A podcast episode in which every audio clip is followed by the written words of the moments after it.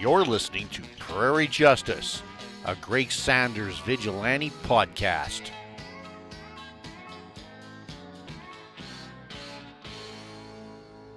Well, hello, everybody, and welcome back to Prairie Justice, the Greg Saunders Vigilante Podcast, our first show of 2022.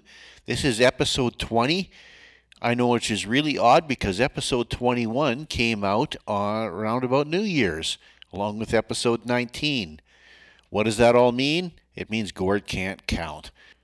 But anyway, however your podcatcher or uh, system chooses to arrange this uh, podcast in lineup with the last ones, we are going to look at uh, Action Comics 51 from August 1942, cover dated, actually June 1942.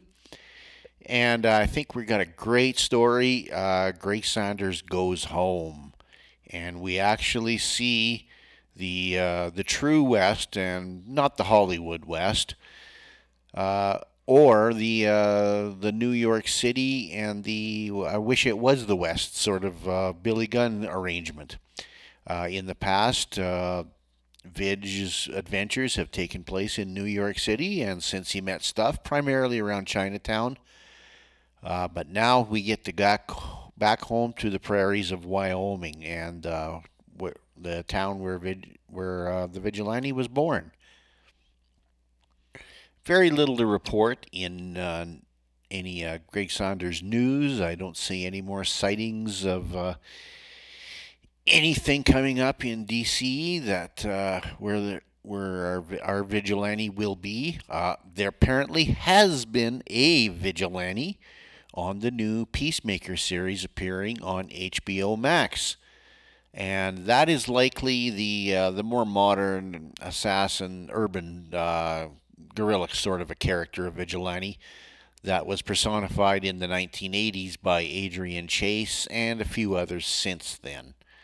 So nothing to do with a uh, guy on a cowboy hat on a motorbike.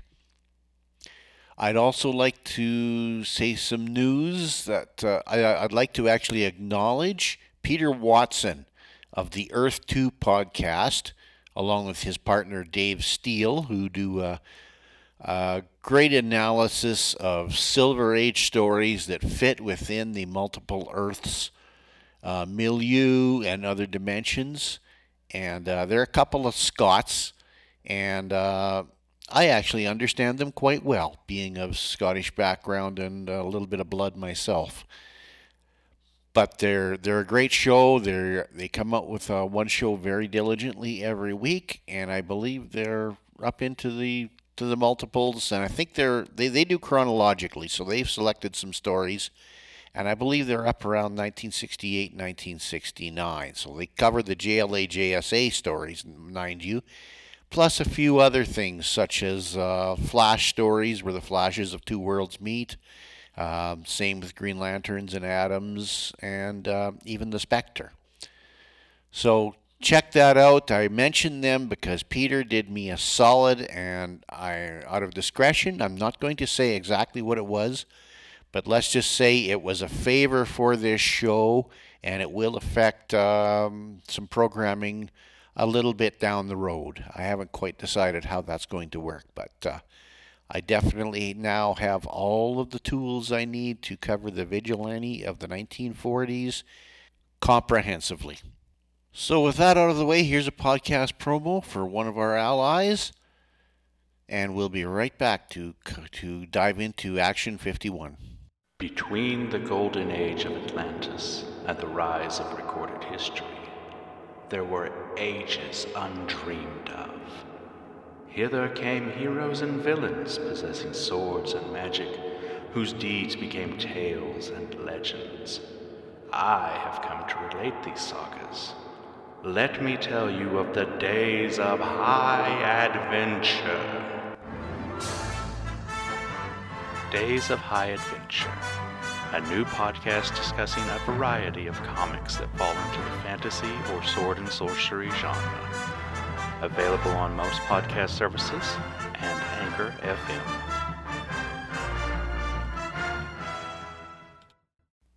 So let's dive in. Action Comics number 51, cover dated August 1942, on sale June 19th, 1942. So, before we talk about the issue, what's happening in the world?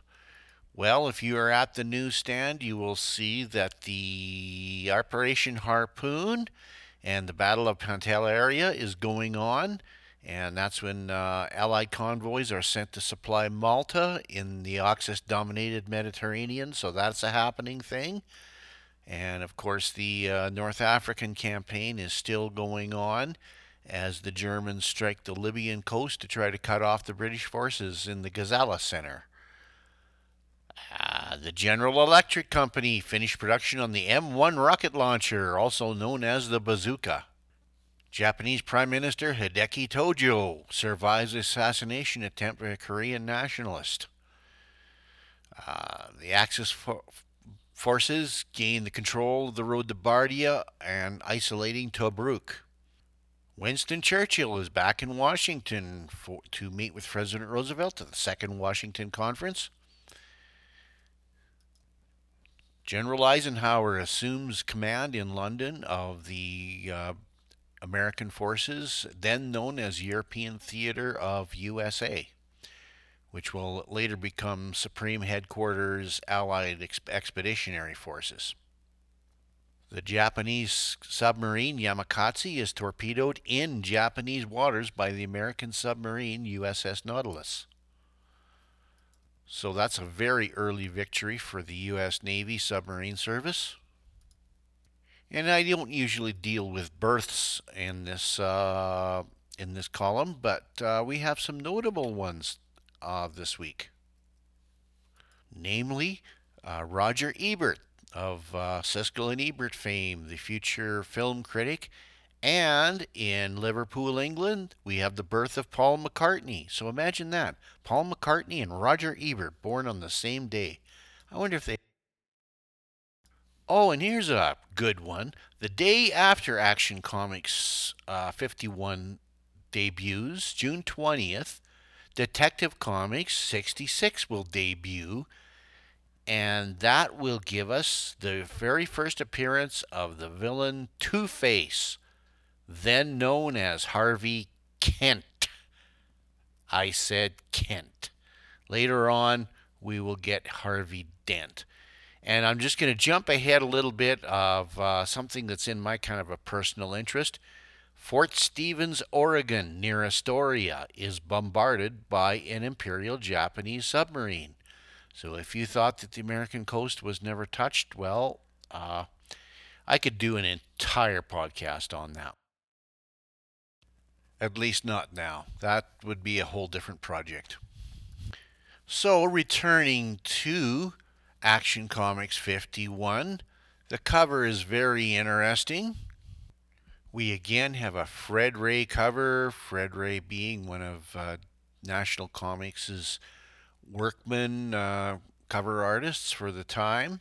He does a very good Golden Age Superman uh, the, with the squinty eyes and the whole works.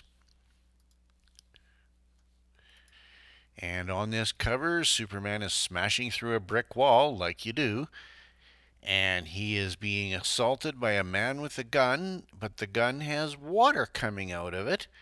And when we see who the assailant is, he is nothing other than Oswald Loomis. Yes, folks, this is the orig- the very first appearance of the prankster. So imagine that prankster and Two Face all in the same week. I wonder if they've ever met. So that does tell you that we are going to get the case of the crimeless crimes uh, as the prankster's um, initial encounter with Superman. And uh, it, it's very funny. In the 1970s, uh, the prankster had a very subdued appearance, if very a loud suit. When John Byrne um, took over the comic in uh, around 1986, he brought the prankster back into his own uh, continuity or the current continuity of the day and he returned the prankster to this very bizarre appearance of a very thin head, a rubbery neck, and an extremely rotund exterior. So, uh, You kind of looks like a combination of an older Jimmy Olsen along with uh, along with his taste in clothes, along with the Penguin's physique. You veteran Superman fans, you know what I'm talking about. Moving on to the rest of the comic, a feature I really like Captain Arthur Wermuth uh, is one of the supermen of the U.S. Army. And Clark Kent tells, tells us all about his uh, experience of as a American soldier who machine gunned 116 Japanese soldiers in the uh, during the initial parts of the invasion of uh, the Philippines by the Imperial Japanese Army. Uh, very propagandic sort of a piece, but the art is great. And this is printed in cooperation with the U.S. War Department. Uh, we've got ads for Kool Aid bubblegum. Wow, I had no idea.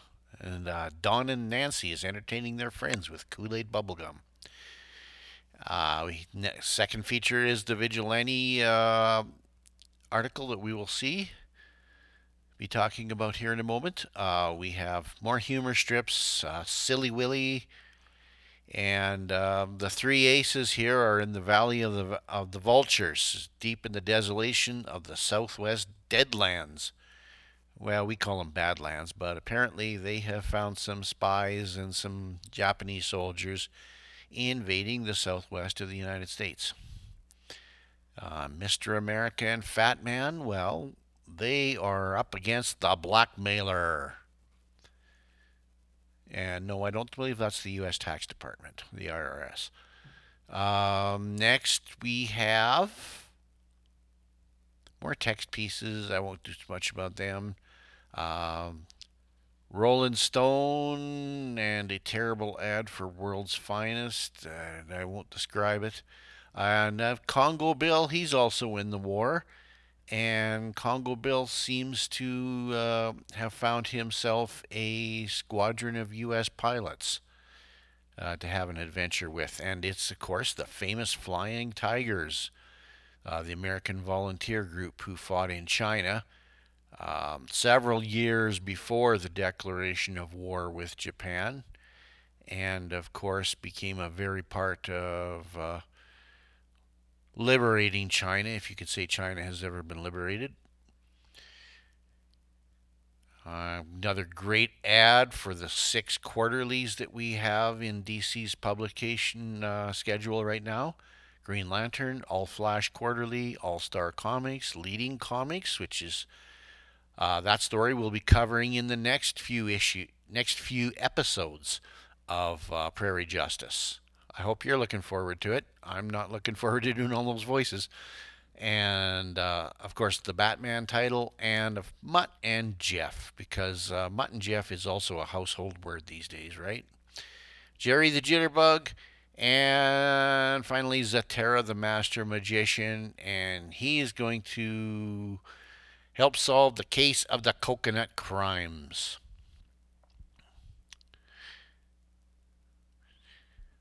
I think some point somebody should try a Zatara Zatanna pad podcast. It's not me, not for me. I'm not really a magic kind of a guy. But uh, that would be an interesting uh, podcast. So just putting that suggestion out there to anybody that's looking for a subject that they'd want to cover. You'd have a lot of material and a lot of ground. And on the back page, we have the Tootsie Roll of Honor. Eddie L., Virginia D., and Tommy R. And Uncle Sam wants to tell you that make sure what you eat is nourishing, pure, and full of energy. And apparently, at one cent and five cents, um, your nutritious snack is a Tootsie Roll. Interesting.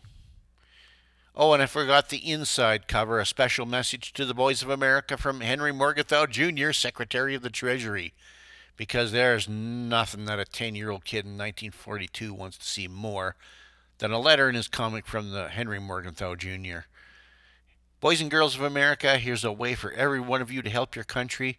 Every time you buy a savings stamp, you are helping Uncle Sam to pay for a part of a gun, plane, or ship which your father's brothers or uncles are using for the defense of our country. If every one of you 40 million boys and girls would buy at least one 10 cent savings stamps every week, you would be lending your Uncle Sam $200 million every year. Think of all the guns, planes, and ships he could buy with that. I don't think we could buy one ship or plane these days for that kind of money. So now that you know what comic you're reading, uh, let's wind up our drama of episode 20, Action 51, Guns, Gold, and Glory.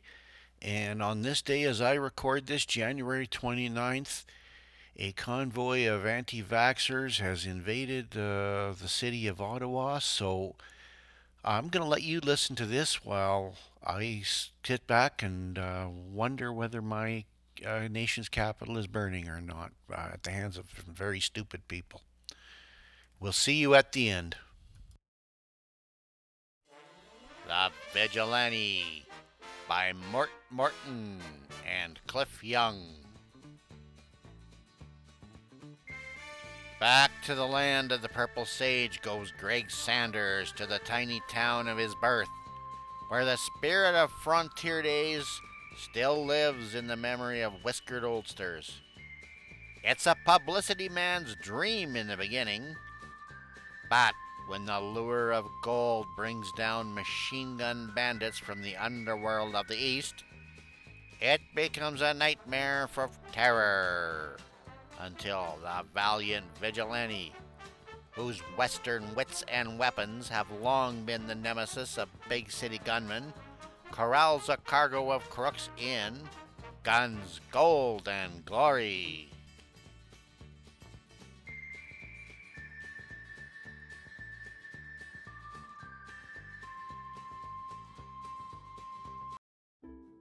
Brainstorms radio press agent suffers a stroke of genius.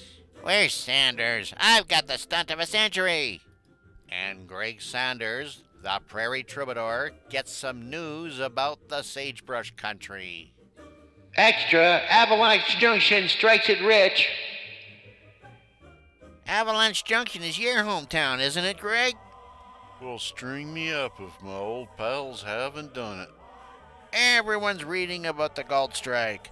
You go back for a visit, and we stage a show that'll hit every front page in the country. Publicity for me. So that's the angle. Stuff the Chinatown kids sense adventure. Be a pal, Troubadour. Both you and the vigilante have been promising to take me west, and I ain't got past Hoboken yet. All right, partner. It'll be sort of nice seeing the old timers again. Two days later. It's a jip. We ain't even been in a train robbery. We haven't even reached the wide open spaces yet, stuff. But we're getting plenty of wide open spaces in the newspapers. Of course, the West isn't as wild as it used to be. This is a fine time to be telling me. How do you spell super colossal? Gosh, if I had known the bad man had gone soft out west, I'd have stayed in the big city and helped the vigilante round up gangsters. Keep your shirt on, stuff. The big city hasn't a monopoly on crime. Something tells us you and the vigilante will be riding herd on trouble long before this yarn is finished. Not far from Avalanche Junction, titled travelers relax at the Lazy U Dude Ranch. I'm getting restless, Barrett. How long is the king gonna keep us hiding out here in the sticks? Search me, Duke. Bet it won't be so bad if we can grab some of that gold they're digging in town. Oh, we better lay off these tough western babies. Ah, shut up, Goofy. The king and the duke and me are the brains of this mob. Yeah, we just got you along to lug the baggage. Maybe I ain't smart, but I'm careful. Hi, King. We was just talking about that gold over in Avalanche Junction. While you mugs talk, I, the king, been doing some heavy thinking. Look at this newspaper. Extra! Avalanche Junction Bugle. Wild West welcomes Warbling Wadi. Prairie Troubadour home on the range. Greg Saunders, radio favorite, returns to native town. In other news, Sheriff hides gold for safekeeping. $500,000 shipment awaits transport to U.S. Mint. The Hicks will be welcoming this Saunders guy. They'll forget all about the gold. We can take over the town easy. All Dave's got is old fashioned six shooters. Our dummy guns will scare 'em out of their shaps. Say, this is gonna be fun. I still don't like it. Cut it out, Goofy. You ain't got brains enough to worry. What's in this fiddle case will furnish music for the troubadour. I ain't worried about the singer, but if those other guys are as tough as the vigilante back east. Meanwhile, Western hospitality bubbles up and overflows as the California Flyer makes a special stop at Avalanche Junction. Thanks, friends and neighbors. Hey there, Sam, you old polecat. Suffering snakes, and he said the West wasn't wild. I should get a raise for thinking of this. It's Greg! He's here! Come on! Next to the vigilante, the Blue Prairie Troubadour is the greatest guy in the world. And look, there's the Chinatown Kid. He's a pal of the vigilante. I think I'm going to like it here. Mr. Mayor, fellow citizen, worlds fail me.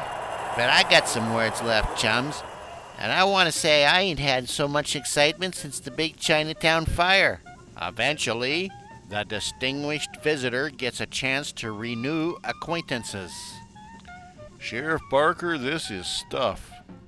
Put her there, Sheriff. Maybe you've heard of my lawman pal, the vigilante. Sure have.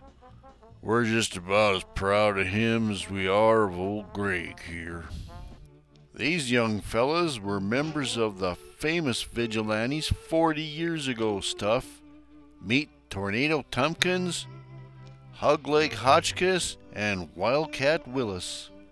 Golly, I wish I'd been around in those days. Them's was the good old days, son. Bullets for breakfast for seven days a week. Crowds always bring these old medicine men to town. Old ducks never die, swamp root tonic. Take a swig every morning, folks, and you'll be as spry as me when you get to be a hundred. He don't look so spry. Suddenly, Get the sheriff! There's bad men on the loose! help! Raiders! Give us that half million bucks worth of gold, or we'll shoot up the town. Grab him! Surrender in the name of the law! Them cowboy guns ain't no good against city choppers. Oh, they got me. Ah, just creased him. He's still alive. Head for the jail. He's probably got the gold locked up in there. Oh, it's bad luck breaking into jail. At the other end of town, Greg Saunders recognizes the chatter of machine guns. Machine guns. Somebody must be after that gold. Was it you that told me all the bad men had reformed? Oh, Greg, there's four crooks with machine guns. They're kidnapping the sheriff. Where's Saunders? I got another million dollar idea. All he's got to do is capture the crooks and. Come on, Greg, let's go after him. What? Why, why, he sneaked away. Greg! Inside the jail, the city gunman threatened the dazed sheriff. Get this, copper. If you want to keep living, you better hand over that gold. Oh, my head. Something tells me we were better off at that dude wrench. Ah, shut up, Goofy. You varmints. Folks of this town worked hard for that gold, and you ain't stealing it. Unseen by the townsmen, a purposeful figure mounts a roof opposite the jail. The Vigilante. Here's where a hometown boy really makes good. Or else. The next instant, the splintering of wood is the criminal's first warning of trouble. Okay, Sheriff. It's curtains, folks. Hey, what's this? Well, if it isn't the royal family of the underworld. Sure, it's just James. It's the vigilante. Hey, how'd the vigilante know we were out here?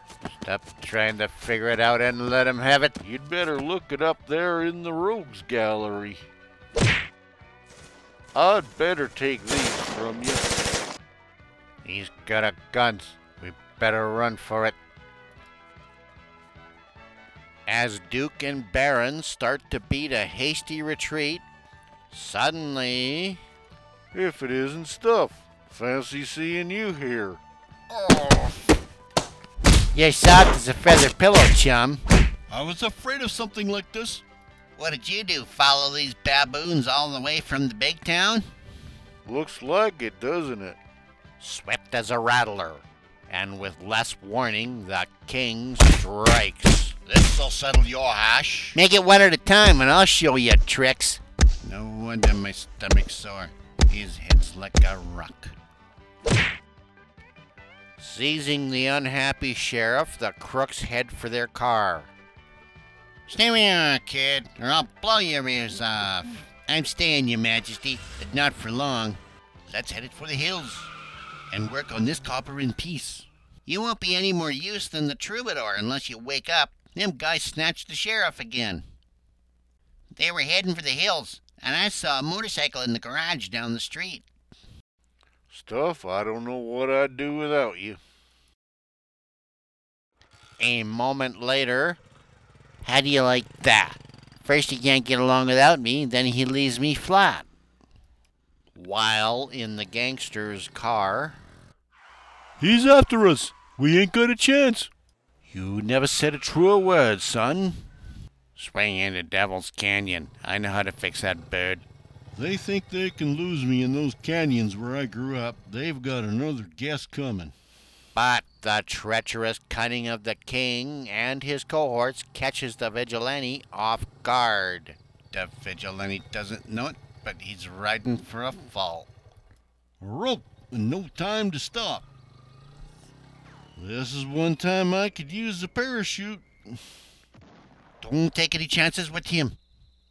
Tie him up before he gets over the shock. Not telling me. Baron, do you think this sheriff might talk to save this guy's life? Yeah, it's the best idea I've heard yet. He won't if I have anything to say about it. The sheriff, however, values the vigilante's life beyond gold. Don't kill him. I locked up the gold in a cell at the jail. Now all we got to do is shoot our way through that town again. But first, we gotta rub out these guys so they can't make no more trouble. Yep, we'll string 'em up. Nah, let's shoot him up. To save argument, we'll hoist 'em up and use 'em for targets. That'll satisfy both of you. I should have known better than to trust you. They've sure got us out on a limb. Pistols at 60 paces ought to make it interesting. I sure hate dying this way, but I won't be missed near as much as you, Vigilante. While there's life, there's hope, partner. That abandoned bird's nest out on the ledge below. I wonder. The Western Warriors' steel spurs scrape against the rocks. Sparks shower the tinder dry nest and it flares into flames. The Vidge picks up the flaming nest on a spur. At that moment, the gangsters open fire on their supposedly helpless victims. Miss, doggone it. Oh, watch me and learn how. Back in town, the Chinatown kid has been busy. You guys used to be the vigilantes. Why don't you do something? But you came 30 years too late. Yeah, old rheumatiz done got us all. Oh, ladies and gentlemen, if you'd been taking swamp root tonic, you'd have massacred them bandits. It makes old minion. What more could I ask? No kidding, Doc. Does it really make old guys young? Oh, look at me son, spry as a colt at a hundred and eight. A miracle takes place. The duck guarantees it. Yippee! I feel like a two-year-old. Tastes like there's chewing tobacco in it. I'll have to get some of that stuff for the Prairie Troubadour. Yeah, let's just take them small-time bad man boys. We'll take the doc's wagon. Engines, we're borrowing your buggy, doc. Hey, my whiskers. Uh-oh, he's a phony medicine man, but what the old-timers don't know won't hurt him. Look out, trouble, here we come. It just goes to show what a little kidding yourself will do. Most fun I've had since the engines reformed. A tiny flame races roaring death as the two lawmen dangle at opposite ends of the rope. They've done all their shooting in cities, where everything's at close range. That's why they're missing. Ouch!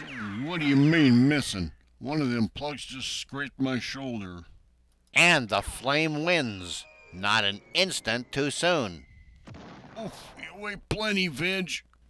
Sorry to lend on you, but I didn't have any choice. Realizing what has happened, the killers charge. They're untying each other. We gotta hurry. Oh, what we need is the machine guns from the car. If they hadn't snatched our guns, I would have shown them some real shooting. If we snatch their guns, we'll be even. The vigilante's rope snakes out. I'll show him. Uh, huh? Tricked us again. There go our guts. The Baron is getting the Tommy guns. Wah, somebody kicked me. Hey, fellas, let's get out of here while we're still able. If we'd only been a little quicker. We'll get 'em. The whole West ain't big enough to hide 'em now that I got you on my side. But once again, an unpleasant surprise awaits the big city gunmen. Imagine bumping into you guys here. Before they can unscramble their wits, you should have put up your dukes, Duke. Here's where the king gets crowned. The whiskered old timers take a captive. Surrender or I'll tear you limb from limb. Ain't no city slicker can get the better of me. Please, guys, cut the comedy and take me to jail. So you thought city methods could work out here? You ought to be lynched, but I reckon they'll just have to put you in prison for life. As the party returns to the jail, Time for the vigilante to disappear and for the prairie troubadour to come out of hiding. Well, boys, you're gonna get your wish at last. I'm putting you in the cell with all the gold. There's the gold, hammered into bars, too thick to bend or break and painted black. It was hidden like this all the time. on the other side of the golden bars. Well, here you are, Greg. I wanted you to catch those crooks for publicity, but the vigilante beat you to it. The vigilante is my pal. Who am I to steal his glory? Later, as the visitors depart, try some of this swamp root tonic, Greg. It may make you as tough as the vigilante. No thanks, Stuff. What if it spoiled my voice? Shall Stuff share our secret that Greg Saunders is really the vigilante? What do you say, fellows?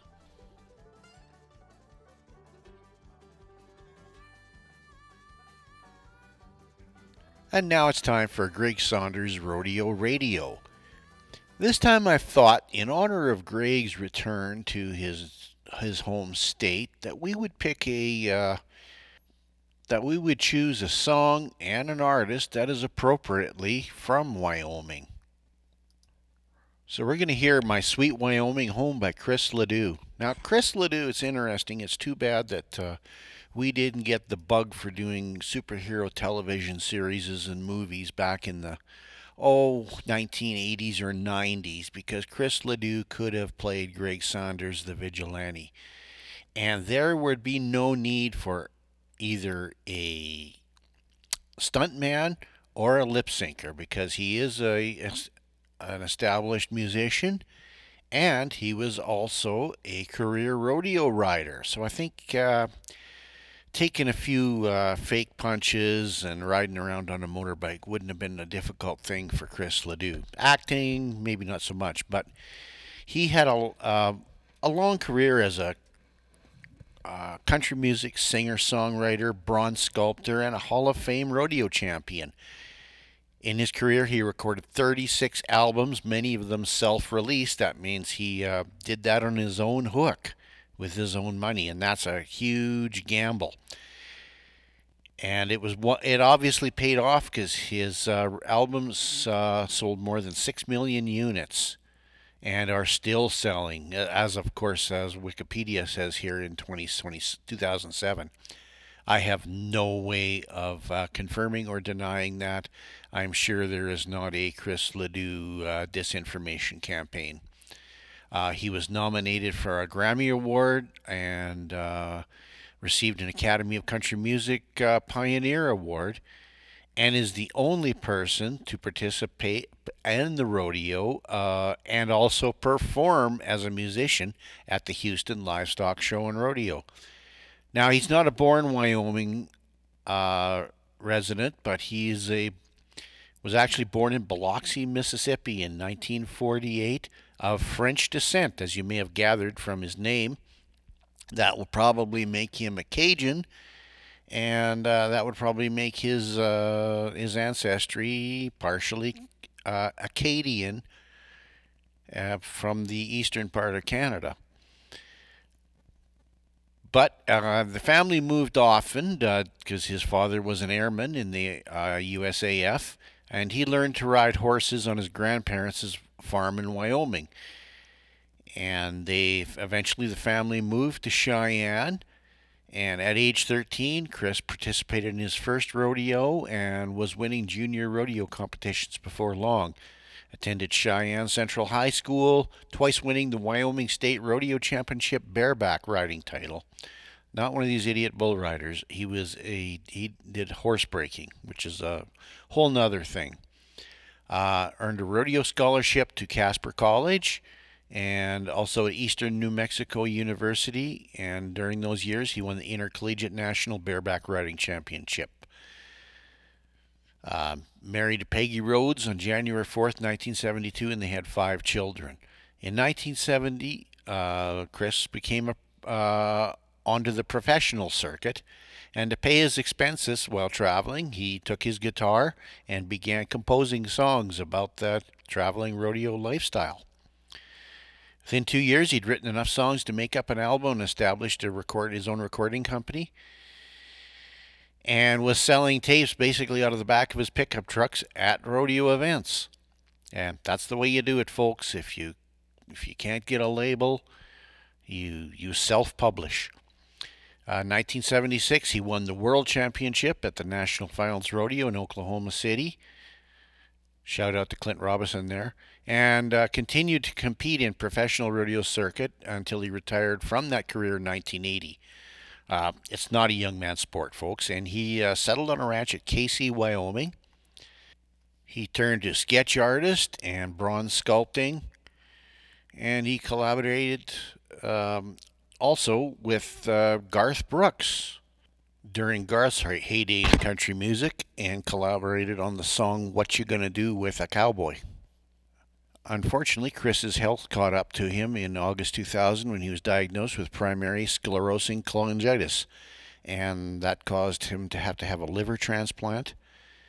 Um, November 2004, he was diagnosed with cholangiocarcinoma and underwent radiation treatment till his death, and he died of cancer on March 9th, 2005, far too young at age 56. Now, his songs continue to sell to a certain uh, subset of the country music genre called Americana. And he is well, reg- his name and uh, head music are still well regarded. Not the kind of character that uh, that blew up arenas or anything like that, but he's just a careful, solid uh, musician with a solid track record and, a, and an excellent work ethic in the business. So, here is Chris Ledoux with his tribute to his sweet Wyoming home.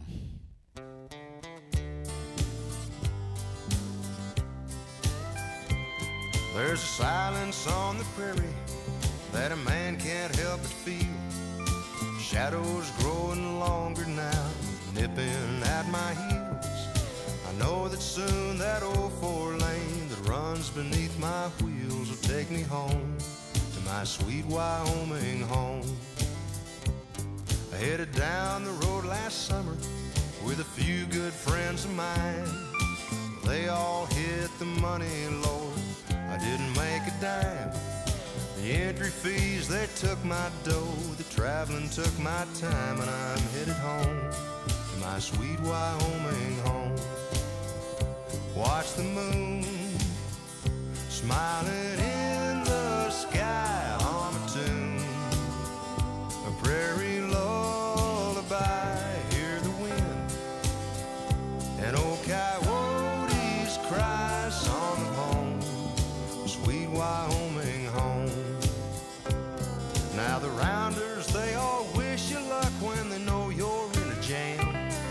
but your money's riding on the bull and he don't give a damn. Well, there's shows in all the cities Cities turn your heart to clay. Takes all the man can muster just to try and get away. The songs I'm used to hearing ain't the kind the jukebox play, and I'm headed home, my sweet Wyoming home.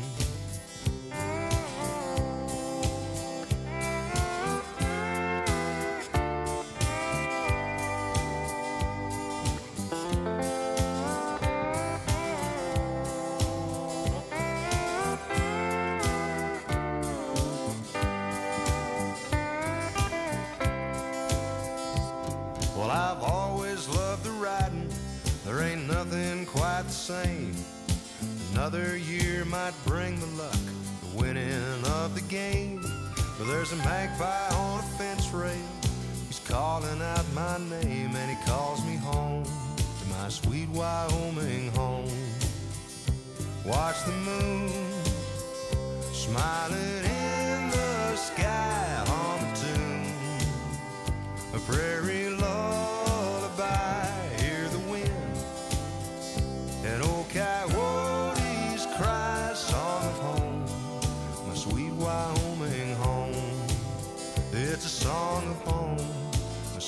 Wyoming home.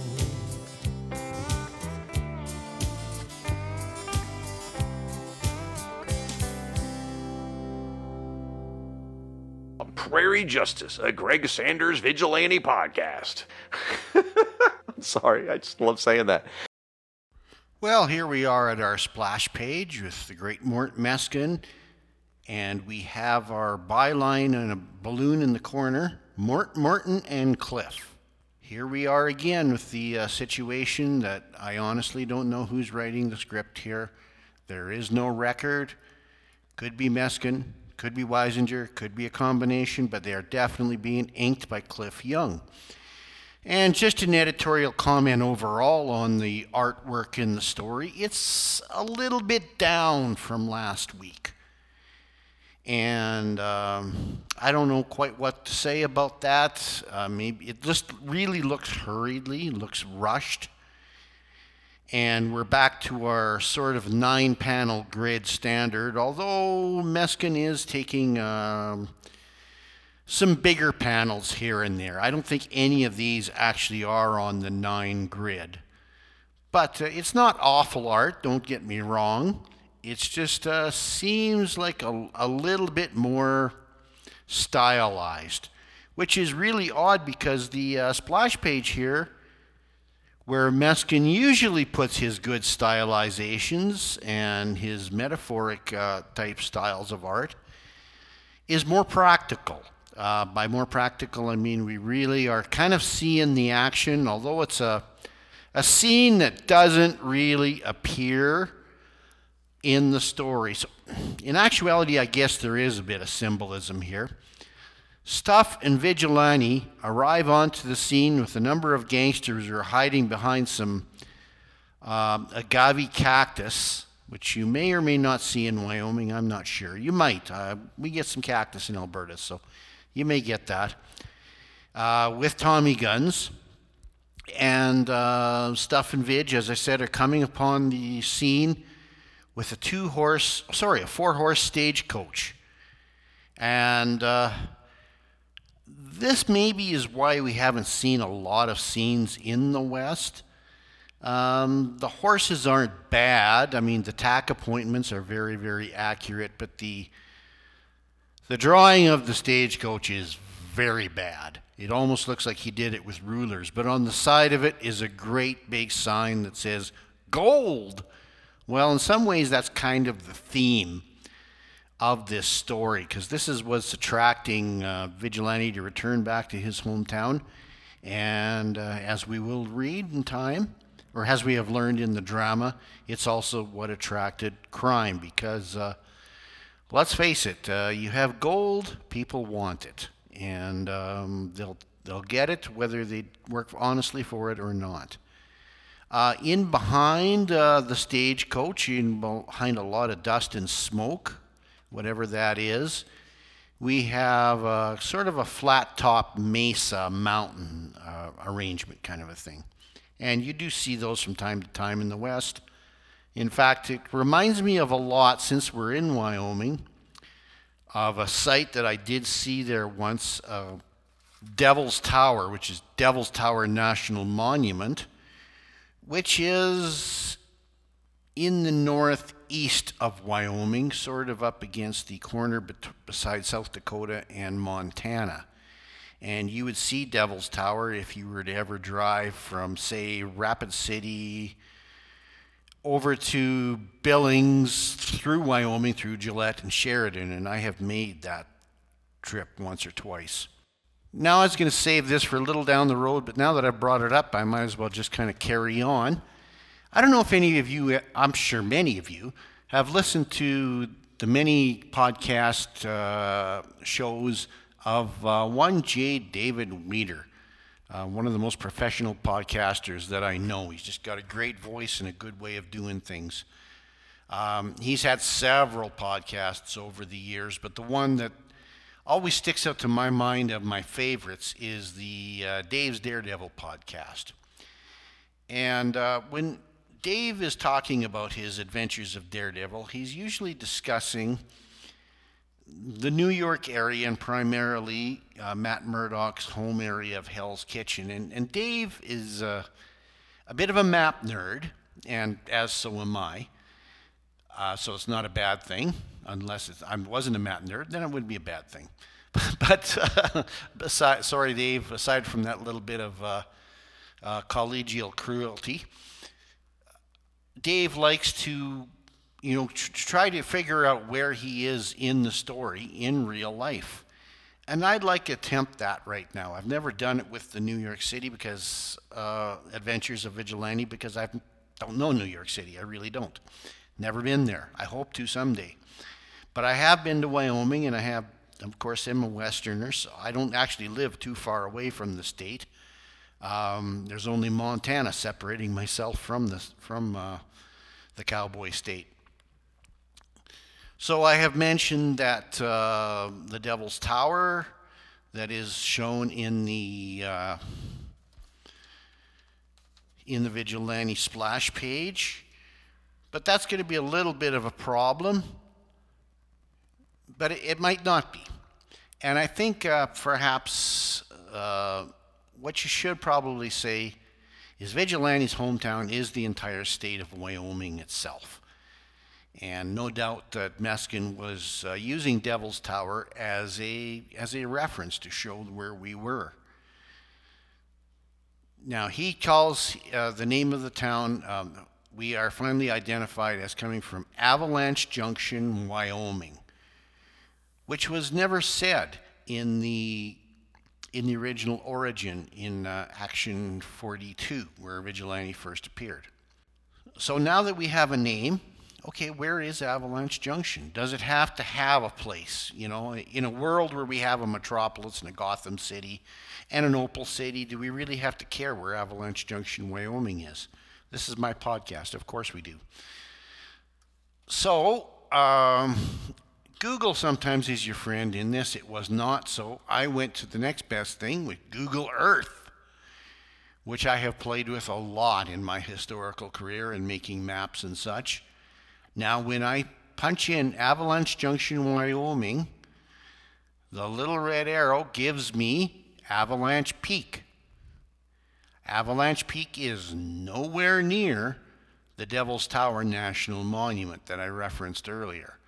Avalanche Peak is actually right on Yellowstone Lake, and yes, it's in Yellowstone National Park, right up against the corner next to the, the uh, Montana border. And Utah, or, and Idaho, pardon me. Not far from Utah. So, Avalanche Peak, could that be possibly uh, a substitute for Avalanche Junction? Well, as I said, it's a long ways away from Devil's Tower. So I guess this is more of a symbolic hometown. But we have one more hint. Okay, we head over to uh, page four of the story. Spoilers for an 80 year old story. But the train is coming into Avalanche Junction carrying vigilante stuff, and uh, a gentleman we'll talk about in a minute and it talks about the Calif- the train is the California Flyer. Now, isn't that a great name? Makes it sound like that is an actual real express that probably travels across the country through Wyoming and on to California. But if we were crossing northern Wyoming, that wouldn't work because that train would actually put you in Portland, Oregon, and not at San Francisco or definitely not Los Angeles. You'd have to go into the Union Pacific in the southern part of Wyoming to ever get onto a passenger train, at least in the 1940s. You won't find that passenger train at all now. Uh, there is no Amtrak line currently that actually travels through Wyoming. You actually actually go further south into Colorado or way to the north to the high line of the Montana border on the Empire Builder that I usually travel on when I travel across the United States. Now, on a date that is in this story's future, a train called the California Zephyr will emerge that runs from Chicago uh, through Omaha, Denver, Salt Lake City, Reno, Sacramento, and ends at Emeryville, California, or it's at San Francisco, California, pardon me. And uh, that, however, does not run through Wyoming as I said, through Colorado, Salt Lake City, so to the south of the Wyoming line. But that train, uh, that passenger train did not emerge until 1949. So, no sense really even going any further. We're on a construct here. So, let's just say that Avalanche Junction is out west, as they like to say in uh, people that don't understand the geography of the West. And uh, I've done my best to try to find it. So, in your mind, it could either be at Devil's Tower in northeast Wyoming, uh, up against the Black Hills, or it could be in Avalanche Peak in Yellowstone Park, or it could be somewhere to the south, perhaps where the Union Pacific goes through. Pick your choice. I'm not going to emerge into preference, and I'm going to close Google Earth and move on with our story. Kudos again to Dave's Daredevil podcast. I stole from you, Dave, but I only steal from the best. Done with our cold open, let's merge to page two, where we start in New York City in the publicity office of a radio press agent um, that is responsible for uh, publicizing the work of the Prairie Troubadour, Greg Saunders and that is one man by the name of, wait for it, folks, Breen Storms. Okay, not the best written name. Okay, there was not many brainstorms made in coming up with a name for this guy. Uh, he's never appeared earlier, although he seems to probably be important to Greg Saunders in promoting the career. I'm not certain if we're going to see him again in the future, and if we do, I hope somebody gives him a different name. Uh, he's sort of a, when you kind of look at him, in predicting the future, Meskin has sort of made him a kind of a cross between Mr. Haney from Green Acres and Colonel Tom Parker, the somewhat duplicitous uh, agent of one Elvis Presley. I do hope Brainstorms does a much better job for Greg than he did than uh, Colonel Tom did for Elvis. Well, Brain uh, sees a newspaper and finds out that uh, there has been a gold strike in uh, Avalanche City, Wyoming, which he recalls is the hometown of Greg Saunders, and that's first establishment that that is where he's from. So we now we have a name and a birthplace for our for the Prairie Troubadour. Now I know what you're thinking. This is kind of uh, late to have a gold strike, you know, in the Old West. You know, we're here in World War II in the 1940s and we're talking gold strikes. Well, let's face it, uh, a country at war is going to need sources of, uh, of revenue. And uh, a gold strike is probably good something to, to come along. And, and uh, you know, gold mining is something that still goes on in the world. It's not something that uh, needs to belong into a time and place. It uh, happens um, mostly in, in these days in very northern Canada, such as the Northwest Territories, the Yellowknife area, all those, those mines are kind of petering out, and often in Central and South America. And I'm just shooting off the hip here, possibly in uh, Africa as well. So gold uh, extraction is still a thing. I know in my area in southern Alberta, there was a rumored gold rush uh, during the Great Depression, so not far out of our timeline. Uh, that was known as the Lost Lemon Mine. Unfortunately, no gold was ever found. In Alberta, all our gold proved to be black and several thousand feet into the ground. So Stuff is in the office as well, and he wants to go west in the worst way. As he says, I've never been in um, got past Hoboken yet. I believe that is Hoboken, New Jersey, best known as the birthplace of one Frank Sinatra. This is a good place to talk about Stuff's attire. Uh, we plan to make this a, uh, a regular column of what is Stuff wearing this week, because he never ever seems. Hi, everybody, this is Ranger Gord from Two Days in the Future from when I did this original track of narrative uh, commentary on the issue and it appears that you might be confused as uh, the sharp eared Dave McElvaney was when he realized that I didn't finish talking about what stuff was wearing. And he uh, kindly uh, gave me a heads up, and I went back in and I found out that I was losing probably a good page and a half of the commentary. Somewhere along the way, I hit a button wrong and zigged when I should have zagged and uh, we lost that. And I don't know where it happened, but um, I'm just going to do this over again as best as my memory. Anyway, we were talking about what stuff's wearing this week, and he's wearing a sort of a sports uh, t-shirt style of a sweater. It's uh, I say sweater because it's got a sweater collar, and it's red in color, and it's got a broad black stripe going around it along with sort of a varsity style S on there, obviously for stuff. And he's wearing green walking shorts and sneakers. And apparently he's wearing that all the way from New York to Wyoming. But we don't worry about what people are, how long people wear things in comics, do we? So uh, as we started, uh, Stuff was uh, begging Greg Saunders to take him west. And they did get on a train uh, along with Brainstorms, who was doing the publicity. Uh, the train, I believe, I, I, I, thought this was might have been in the track somewhere. It's a steam train, which is not unheard of in the 1940s. The diesel conversions didn't happen until roughly started in 1947, and then it sort of uh, roughly took the steam things out gradually on an attrition basis through the 1950s uh, into uh, diesel locomotives. And likely this steam locomotive is running on kerosene or coal oil rather than actual coal. Uh, let's see. Um, and then we had a page here at the Lazy U Dud, Dud Ranch. The Lazy U Dude Ranch.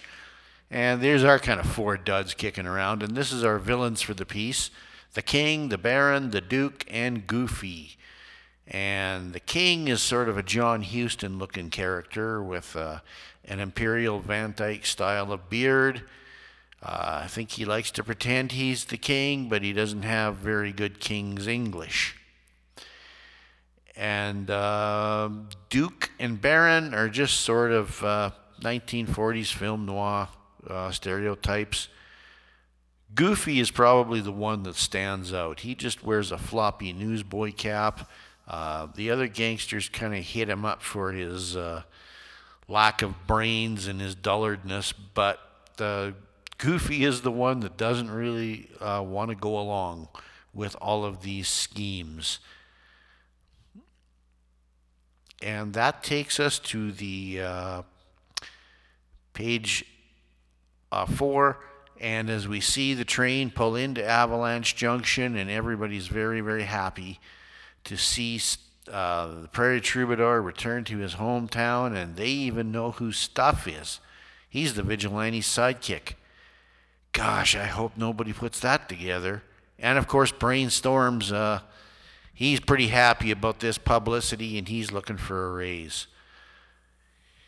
And as we get to the point here where I think uh, we sort of lost uh, Greg Saunders and stuff are meeting the mayor, he's a sort of a slim pickings looking dude in a Montana peak hat and a string tie and a very fancy shirt and a handlebar mustache.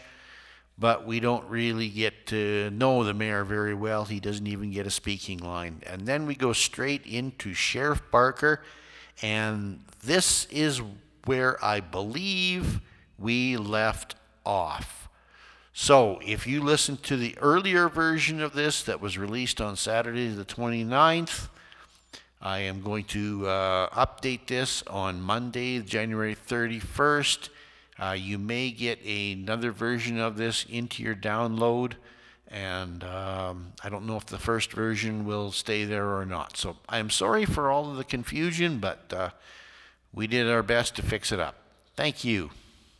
Hi, Future Gord again. I missed one other detail. We talked about Stuff's attire, and but we forgot to tell you what color of hat that the vigilante was wearing. Because uh, between Martin Gray, Chris Franklin, and myself, we care about those things. And this time, Greg Saunders, uh, the troubadour, is wearing a Montana Peak chocolate brown hat. But when he switches to the vigilante, he's wearing a tan hat. And I guess that's enough to fool Stuff and all of the townspeople as to his secret identity. Okay, last interruption. Back to the regulars commentary. Thanks. The mayor doesn't get a word in edgewise when uh, Stuff is just running around pumping hands all over the place. We meet the sheriff.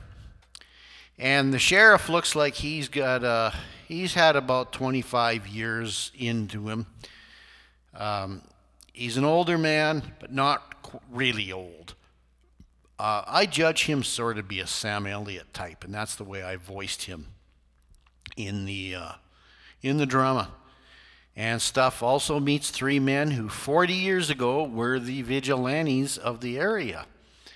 Now, that probably means that uh, these were the posse members who probably saddled up to go after around 1900 people like Butch Cassidy, the Wild Bunch, Sundance Kid, um, perhaps as range detectives in the era of Tom Horn, that sort of a thing. And those, those uh, are all indicative of Wyoming itself.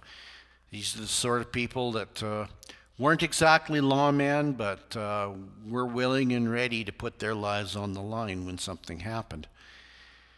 And the fact that uh, Greg is calling them vigilantes, he says this in quotes, although I think they were probably more likely deputy sheriffs or deputy marshals, whatever the case may be. And then we have a throwback with a horse drawn wagon and a guy actually selling some kind of medicine. And he's giving speeches, that sort of a thing. He's uh, very much looks like an Uncle Sam sort of a character. And uh, as Stuff notes, he's very long in the tooth. Now, would we still have these medicine show people going around from show to show to fair?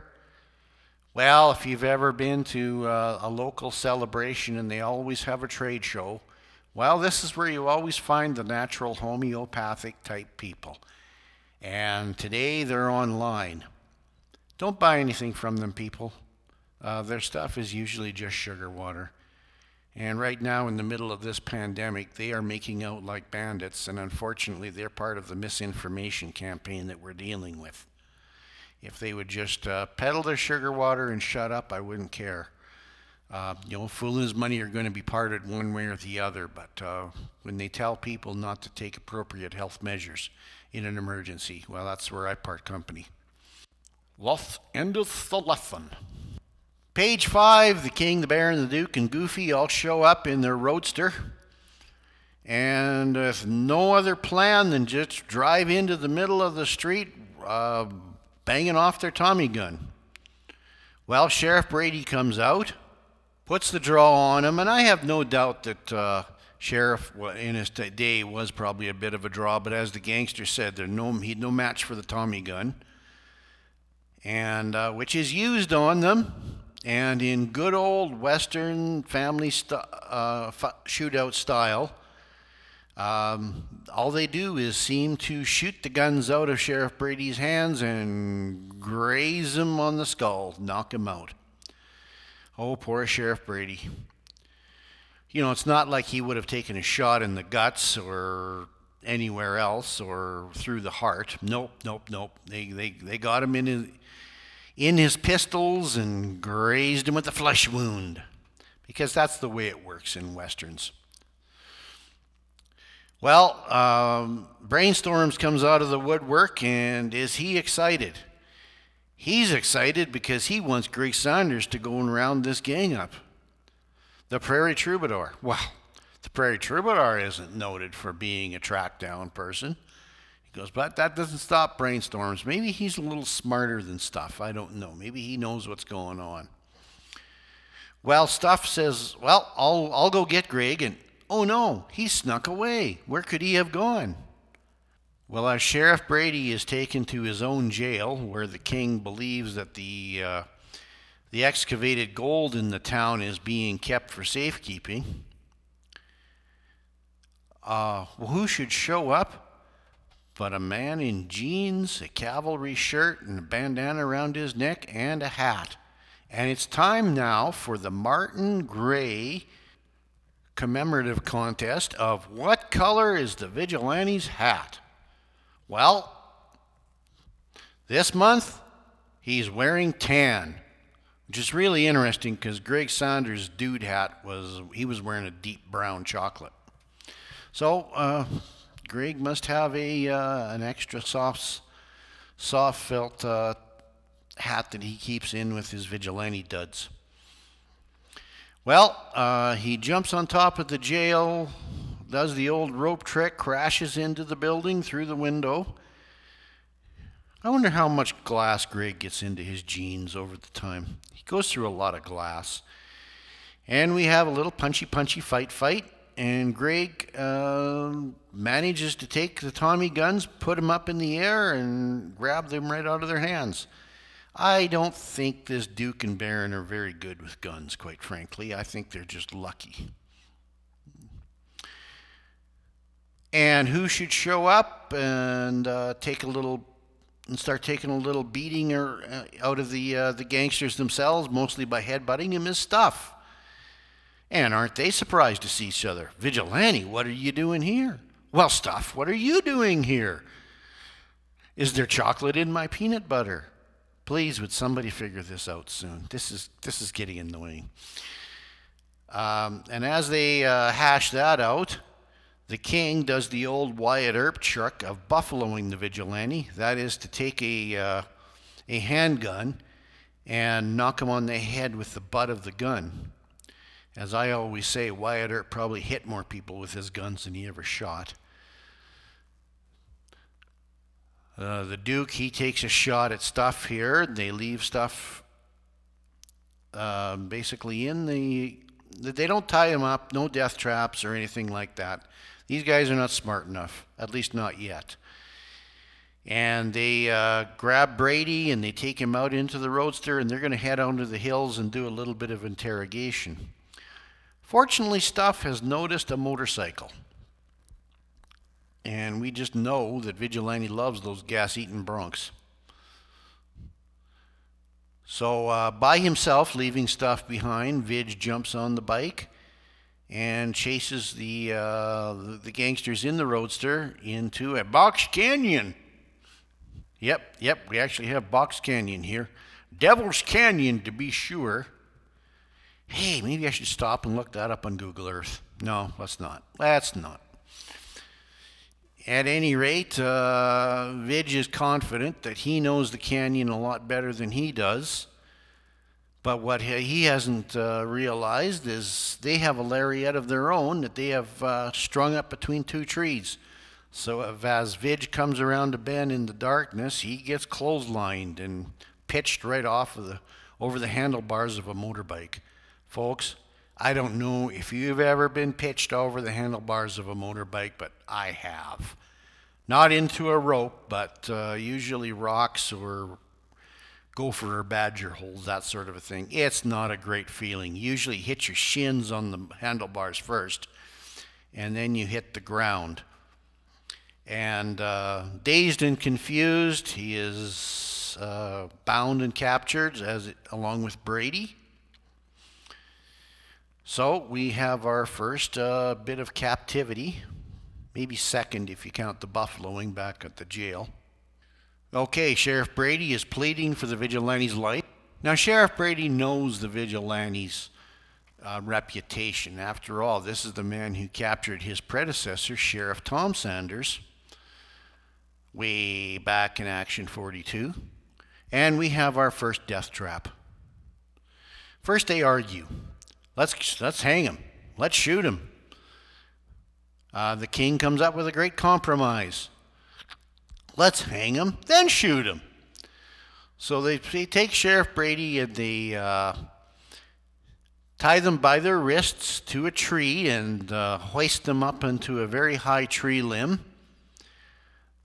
They're tied to each other, wrist to wrist, and over top of the tree limb. And the idea here is that we are going to shoot at them with their, with their pistols from the ground. So they're probably up about a good 20, 30 feet. And uh, what does Vigilante spy?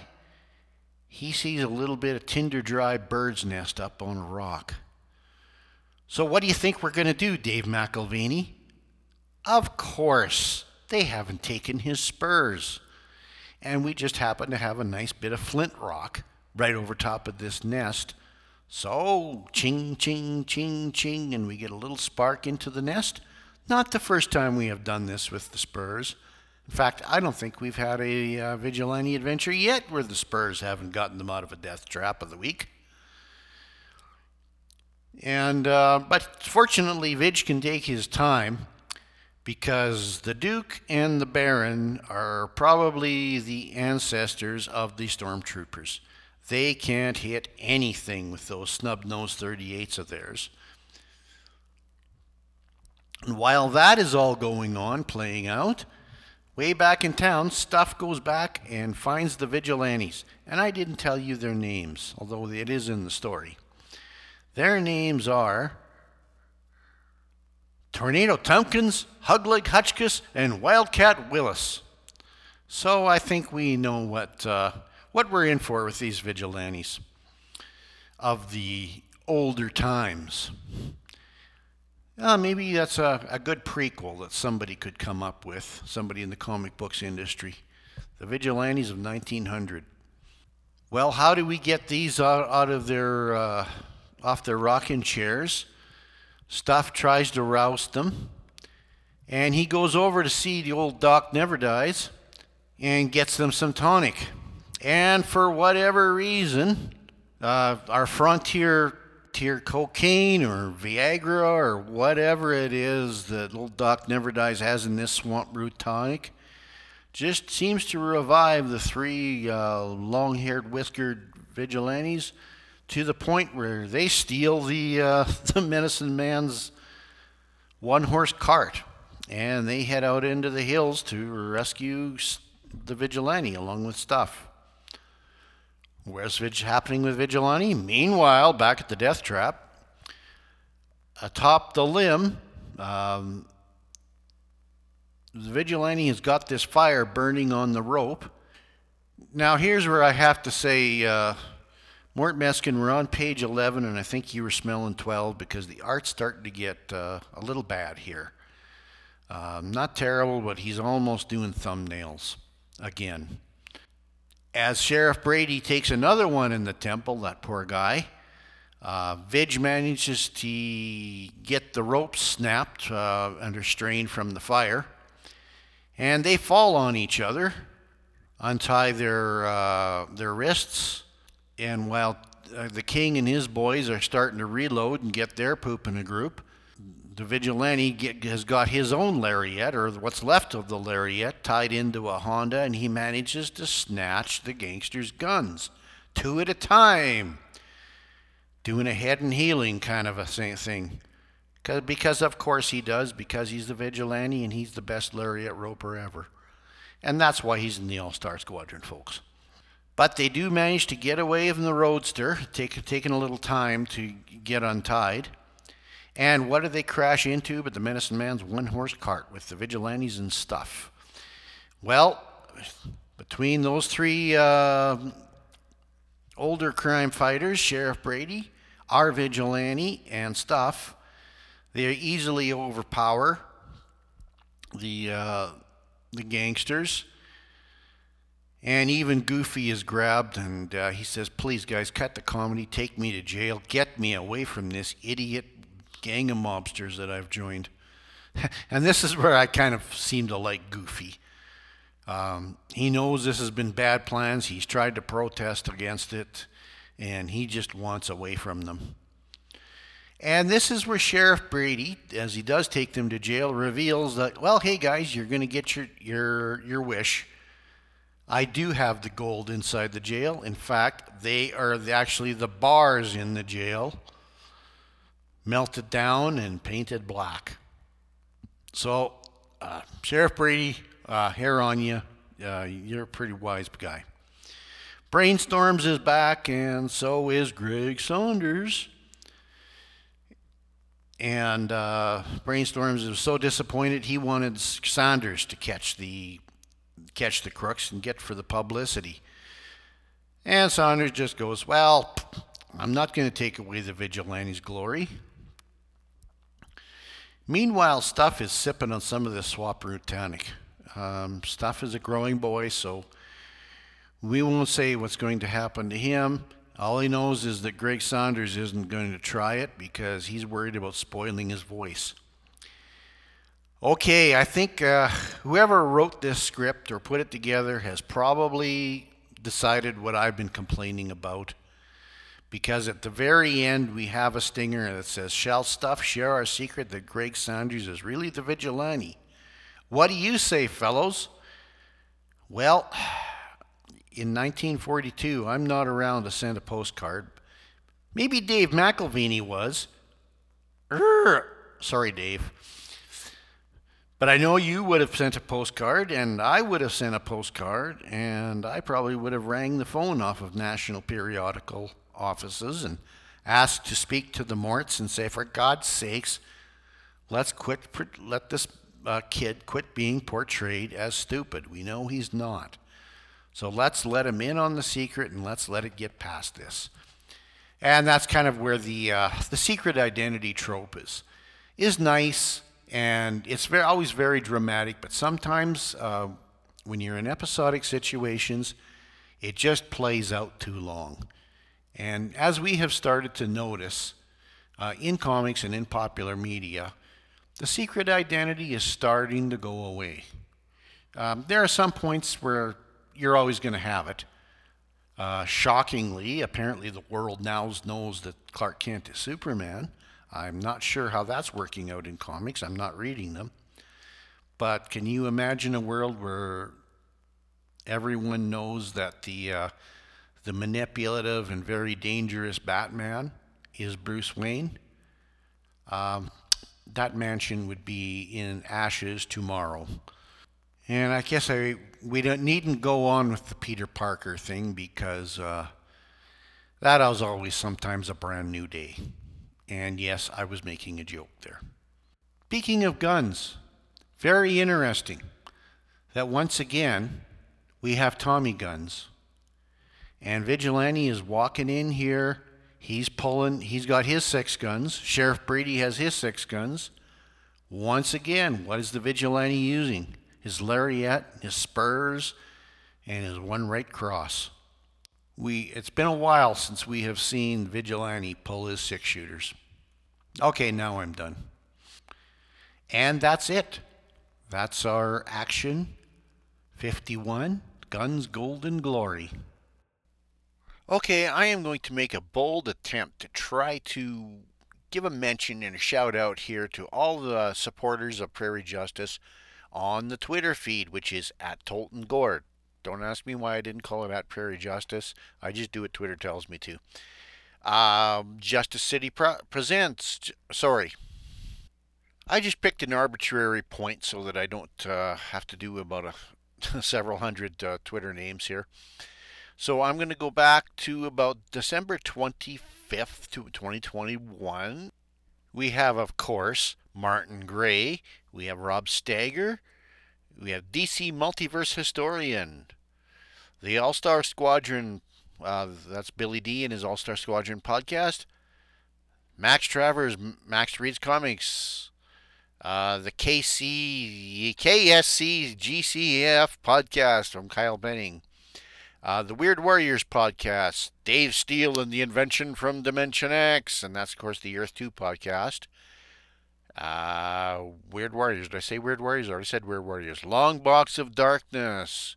The Checkered Past podcast. I must check into that Checkered Past. Uh, the Weird War Pod.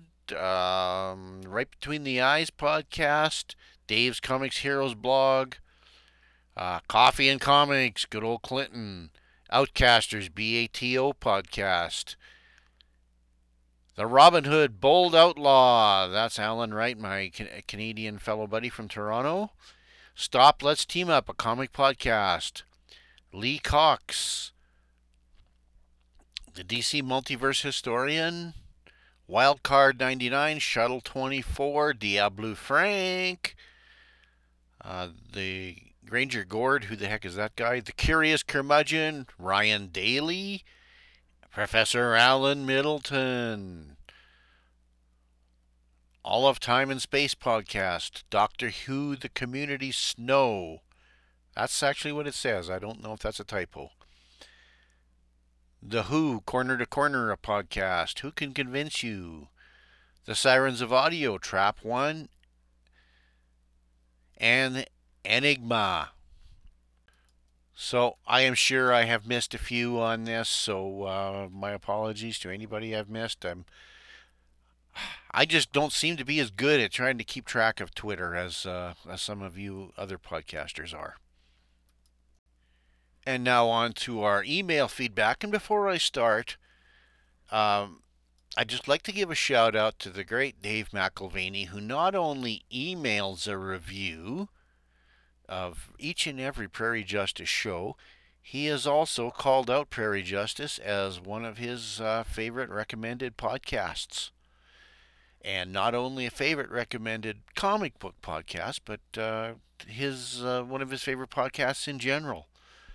And just so that you know, Dave doesn't just do email. Uh, I'm just going to reach back here to the back of my desk into my my own personal mailbox here, my real mailbox, and hear this, folks. I'm going to drop it on the desk. That's a pile of postcards that I have received over most of 2021 and into 2022. Dave sends postcards and he does send Christmas cards in the actual mail that it was intended for. So it's really nice to go to the uh, to the box every now now and then and see that in amongst the flyers and the junk mail and the bills and the second and third notices just a nice light postcard from Dave McElvaney. I just wanted to let you know, Dave, uh, I really appreciate that. So to show you I'm not done uh, waxing Dave's car, I will read his email that is comprehensive of our last uh, two episodes, The Man Who Came Back and Gray and Blue, which I released uh, on the same day uh, somewhere between the week between Christmas and New Year's, just because I was feeling saucy and wanted to do two episodes. So, from Dave McElvaney, greetings, Ranger Gord. Thanks for a holiday treat with two episodes of Prairie Justice, each with a title that could refer to two different things.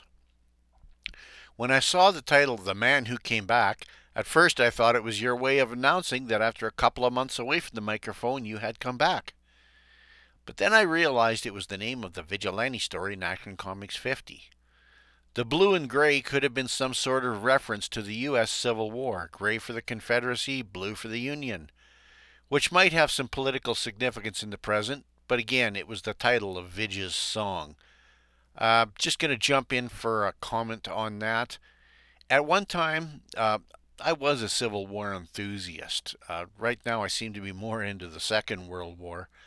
But uh, for some of the the work I did as a, a frontier fort historian, and um, here in southern Alberta, there seemed to have been some uh, uh, historical characters that did have basis uh, back in the Civil War. So I spent a lot of time watching the Ken Burns videos and reading the Shelby Foote books and many other books. And uh, I still, I think I have about four uh, at least four boxes of America's Civil War back issues that uh, I really love to get into. And I, I have no, but, but believe me, I have absolutely no preference on one side or the other. I'm certainly not going to be a backer of the aims of the Confederacy, but uh, let's just say that I, I believe in what uh, Shelby Foote did say that the Civil War was a failure to compromise. And that's not to say that you needed to compromise with slavery or secession, but sometimes I believe it's better to, as Winston Churchill said, better to jaw, jaw, jaw than war, war, war. And I just don't think there's enough of that in our political discourse these days on either side of the border, Canada or the United States. And that's my marching thing, but it has nothing to do with Dave McElvaney's letter, which I'm going to return to. and I quote Dave says, I agree that The Man Who Came Back is a really good story, focusing as it does on the character of Mr. Harms, who has an important moral choice to resolve with serious consequences for whichever choice he'd make. I think that's kind of what I just said in my diatribe.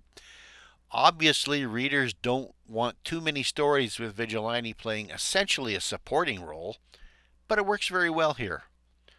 Now, sometimes you do need a story where the, the main character um, just kind of walks out and observes something. Uh, back to Dave, you wondered whether DC explicitly marked anniversary issues prior to Superman 400 um, as our last story appeared in Action Comics 50, and there didn't seem to be any uh, fanfare regarding that. I don't know for certain, but my feeling is that if they did, it was pretty rare. There was a sort of anniversary issue in Superman's pal Jimmy Olsen 70, cover dated July 1963, In the story, The Secret of the Silver Kryptonite, in which Jimmy and Professor Potter reveal the existence of a previously unknown form of kryptonite, silver kryptonite. At the end of that story, it is revealed that there is really no such thing. It was a gift for Superman to mark the 25th silver anniversary of his making Metropolis in his home. Of course, 1963 was also the 25th anniversary year of Superman's comic book existence. There was no mention of an anniversary on the cover or anywhere else except at the end of that story. So, thank you for that, Dave, and uh, on behalf of myself, thank you for taking the bullet of having to dive into Superman's pal Jimmy Olsen. Uh, not saying anything about it, what anybody likes. Uh, what you like in comics is yours, but uh, the Jimmy Olsen and Lois Lane and many of the Silver Age Superman stories of that era, which edited, of course, by vigilante creator Mort Weisinger. That's a whole nother story. Uh, I've read in a lot of them, but uh, I guess as uh, Solzhenitsyn said, you don't have to taste the whole sea to know that it tastes like salt. I think I'm paraphrasing that that quote. At any rate, uh, back to Dave again. Sorry, Dave. I enjoyed Gray and Blue from The Brave and the Bold, a television series I remember fondly, both from comics and the animated version. Uh, thanks for the Roy Orbison connection and for the YouTube link. I particularly liked seeing Batman toss a batarang to the kid as a souvenir at the end. Yeah, I don't think I mentioned that in my commentary. Thank you, Dave. At the time I watched, the video had 2,600 likes and no dislikes, which is extremely unusual in today's social media landscape and yes, Dave, and unheard of for YouTube, which is just rife with trolls, just out there just to just to make asses of themselves. So thank you as always, Dave. I, now I have to go out and do the daily startups of the vehicles, as it was about minus thirty some godless uh, days there around the Christmas time, as our batteries don't hold up in those temperatures if you don't. So it's a hard country Canada is on man, beast, and machinery. So, good news is um, I'm doing this at the end of January, and we have had some warmer temps at least um, uh, in uh, through the January than we did around the Christmas and New Year's uh, period of time. Have a great New Year, Dave. And Dave closes with "Stay safe and warm, live long and prosper." Dave McElvaney. Thank you once again, Dave. And of course, you can send your email missives to vigilantecast at gmail.com. And if you want to send me real mail, well, give me an email at that mail because I do not put my mailing address out into the blogosphere. But uh, if you're real and you're a fan of this uh, place and you're not spamming, I will certainly share that with you. Just be warned, I'm not a good letter writer in return. Um, I have stamps, and those are usually required for bills. So it doesn't look like Ottawa is burning. Um, just a lot of uh, very silly people dancing around our, our nation's capital because they were mad because they had to get a shot or wear a mask. Any rate, please out there, and I say this unabashedly, get your shots, wear your masks. Let's get out of this damn thing. Nobody wants to be in it. Not me or the protesters. And with that, we will see you again for episode 22. and that begins a mini series of Prairie Justice episodes. Yes, once again, we are back into the Seven Soldiers of Victory and Vidge's appearances in leading comics and we will have a surprise mystery guest star voice in those programs. So you get a little bit bit of break from my uh, my half-hearted Jimmy Doohan impressions. We will see you next time and take care, folks.